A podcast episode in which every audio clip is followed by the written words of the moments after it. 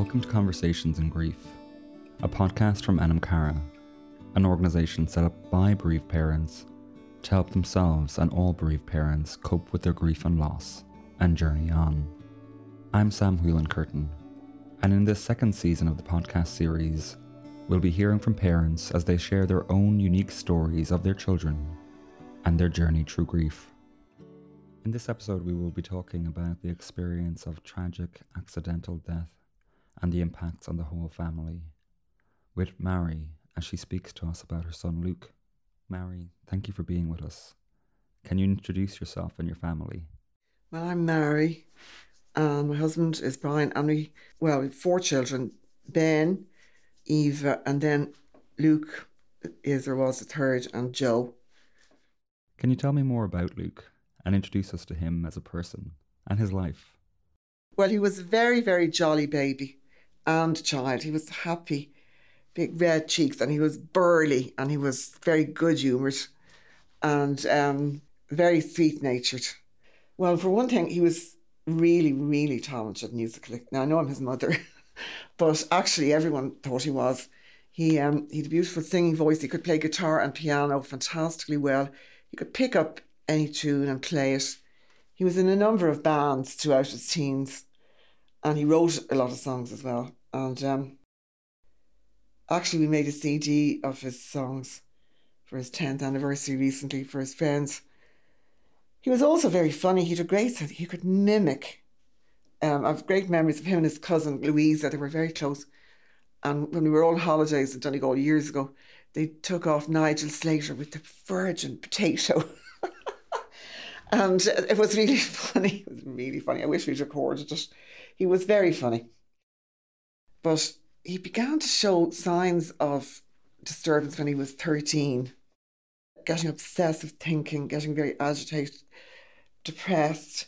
And it, it really, the rest of his life was a struggle. During his teens, he was hospitalized a few times. He was suicidal other times. He was diagnosed with bipolar disorder and um, in his early 20s, he began to make great progress, really.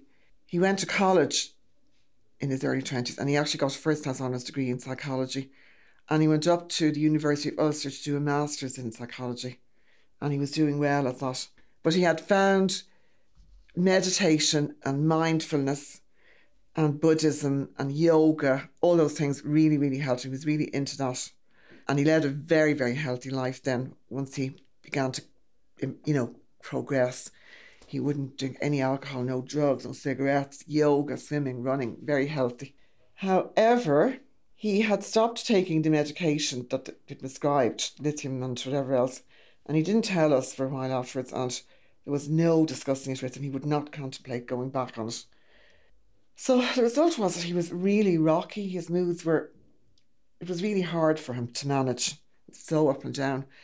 And he got that he kind of tried to control with, with food, what he ate. He was very extreme. He only ate raw food and um, he, he drank a lot of water, which was his downfall in the end. He'd only drink purified, filtered water. And um, anyway, that's what he died of. One day he went out to the garden to drink, he kept his water filter thing out there and to get the water. And I went out 20 minutes later to do something in the garden and I saw him lying down and I thought it was a joke first, but actually he was dead. It was just completely out of the blue. At the inquest, anyway, it was like it was a thing called hyponatremia. Hyponatremia. So basically, too much water, not enough salt, and it just flooded his brain, and he actually died instantly. It's unusual to die suddenly from that. The coroner said, you know, it's more usually there were warning signs, but there were no warning signs for him. So it was a terrible shock, of course. I can't imagine the impact of a, such a sudden loss like that. Can you talk to me about the moments and the time that followed his death? The hours, the days? Well, obviously it was a nightmare. Um, and it kind of, for me, it got worse. First of all, you're in kind of shock and you don't realise how awful it's going to be we got to the funeral. We all, all the family spoke at his funeral, and I don't know. I kind of went under. Brian, really, my husband, kept the whole thing going. And everyone, all the, everyone was in bits. You know, Eva was working in London and she came home for the funeral. She stayed for some weeks. She went back to work and she couldn't. She had to come home again.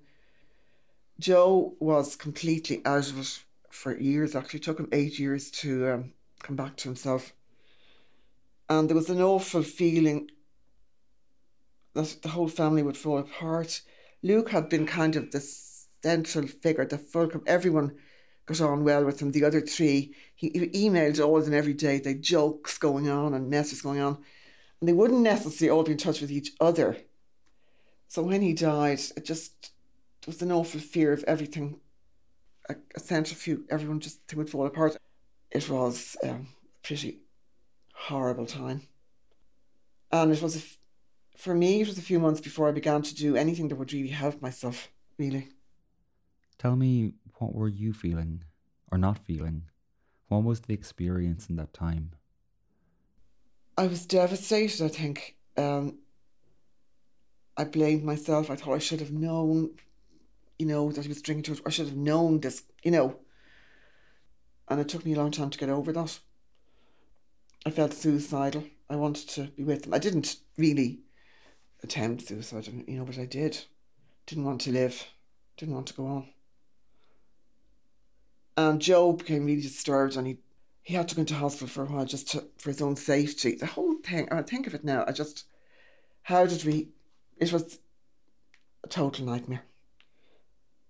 After about three months, my aunt, my godmother, she was 90 at the time, rang me up and she said she'd seen an article in the paper about this outfit called Anam Cara, and they were having a meeting, and maybe I should try to go. So I did go. That was about was over three months after Luke died. The other thing was I wasn't able to cry. I cried the day or two after he died, and then I couldn't cry for another three or four months. I just couldn't, and I wanted to. So I did cry at the Um, Anam Cara meeting when I heard somebody else's story of how their child died. And it was actually a huge release to be able to cry, actually. So I've never missed, I've hardly ever missed. That was nearly 11 years ago now. So I don't, I think I've missed about three Anam Cara meetings in the 11 years. It was the greatest help. I did other things that helped, you know. After about six months, I started doing meditation because Luke had done it. Over the next few years, I went to seven retreats in Dzogchen Beara down in West Cork. It's a Buddhist retreat centre. Luke would have loved it. I started keeping a journal. That was really a good idea. I went for counselling and I did that for over a year. That was helpful. And uh, one of the most helpful things was I got a dog. I just got this yearning for a dog because I'd had one when I was a child that I loved. And we had a dog when they were small, but then we said we wouldn't get one again. It ties you down. But anyway, I got the strength six months after Luke died to go to the DSPCA with Jill and we picked Little Dog and it was a great, really, really was a comfort to have him. Teddy, still have him. All those things helped. They all helped. But I think that actually for me anyway, my the Anam Cara was the most helpful thing. I remember the summer after Luke died saying to my sister, I don't know anyone else whose child has died. And Caroline, my sister, well, look, there are millions of people whose child died, and that's why I don't know any of them. So to meet other people whose children had died, it was just, I don't know why it is, but it's a feeling of solidarity. And at the first meeting, somebody asked um, a woman who was there, a mother whose child died some years earlier, Do you ever feel okay again? I think I asked Will I ever feel okay again? And she said, Well, the way I describe it is I'm happy and I'm sad at the same time. And that that really helped me for her to say that. Just gave me hope. So it's so it's good to see other people who are further on and that they're actually living their lives and that they're not in this dreadful state. It helped. In that early time, as you're describing, I think we often use the word coping, and you've mentioned some of the things that helped you cope. What did coping mean to you in such a difficult time? Just getting up in the morning and making myself do things. I'm back I couldn't go back to work for three months because I was in education. I couldn't go back to work till September. And I did then, and it was really helpful for me. I know some people can't or don't want to go to work. For me, I don't know how I would have done if I didn't have that structure. And people at work were so nice and help, kind. Coping. I think for the first few months, all I did was barely survive. You know, I just didn't, you know, didn't care. I didn't have showers. I didn't eat. I lost loads of weight. I smoked incessantly. I'd say it was only about three months after Luke died that I began to kind of get some semblance of a bit more than barely surviving. Yeah, yeah, getting back to life and being proactive in it. Been 11 years now. That is a long journey. We've talked about those first few months. Since then, what has that grief journey been like for you and the family? Well, I'll just say for myself first, I would sum it up saying the first few years I just wanted to die. I don't know how long that lasted. It lasted a good while. Maybe not years, but certainly months or a year. And then I made progress to the point where I said I'd be glad if I was told I had cancer and I was going to die. I, I don't really want to live. And it was some years before I got to the stage where I thought, I actually want to live. I, I'm, I was enjoying life. I was zest for life again. I want to make the most of the life I have. But I only got that back. Took a, a while, took a long time. And in that, you've mentioned about reaching out for support. And that's something you can only do when you're ready for it. Can you talk to me about that, that act of reaching out? Well, I think I was very lucky because I have a very close family of origin, and my sisters were absolutely fantastic. Four sisters and they were really there for me and three close friends as well actually um I just didn't want to see anybody else at all or go anywhere um reaching out well I suppose I started going for counselling and it did help. It did help. It just wasn't being in a group of people whose whose children have died is was better for me. It helped me more. Talk to me a little bit about that with Anam Cara, what you found there within that group? I found, first of all, I was made to feel very welcome to the group. That people there had gone through, you know, had gone through a similar awful experience and they knew what it was like. So people understood each other. Know, everyone was different, everyone had different ways of coping. And, but um, it also helped to see people who were further on and were doing well, and that was really encouraging. But it was some kind of, I use the word solidarity in being in suffering together. There was some kind of bond which was somehow gave you a bit of strength and encouragement. Yeah. With the grief journey that you've been on, when you got to that point, as you mentioned, of wanting to live again, embracing life again, tell me more about getting there what shifted? What changed for you? Well, partly time, I suppose, but then they say time is what you make of it, so what you do with it. I think it was partly Luke. He was really into Buddhism, and he had a frequent saying about the lo- the symbol of the lotus star is very important in Buddhism, and um, it grows in the mud, and it symbolizes beauty coming from pain or suffering. And I mean, for 10 years, I've been planning to get a tattoo of a lotus, and I will sometime if I live long enough. But I think of that, I think of Luke, that he had really did suffer hugely from distress. He was surviving and he would have really made something of it. So I think being a volunteer parent helps. I know that Luke would really think it was a great idea to do it. So they are parents who have to be bereaved at least two years before they and been coming to meetings, and then they can apply or be invited to become a volunteer parent. And you just go to the meeting every month and co facilitate and try to be helpful and supportive to the parents that come. I still like going to the meetings. I always find them interesting you know, sometimes there are people who've been coming for a long time and you see them it's really nice when you see them getting a lot better. You see that. But also, there are people there in the beginning in an awful state. You see all kinds of people. Well, it's nice to think that you might be helping them, giving them support. My garden was a great help to me. I think nature and being close to the earth is very, for me, it's really consoling. And um, I love that. Now I'm, yeah, I've done a few courses. Actually, I'm a bit of a nerd. I like studying, and that helps me as well. I'm a very mature student doing a master's in psychotherapy, and I'm really enjoying it. I'm nearly finished it now.